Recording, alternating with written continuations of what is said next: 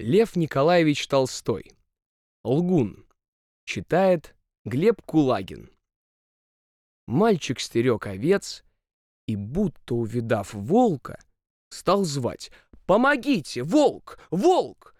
Мужики прибежали и видят. Неправда.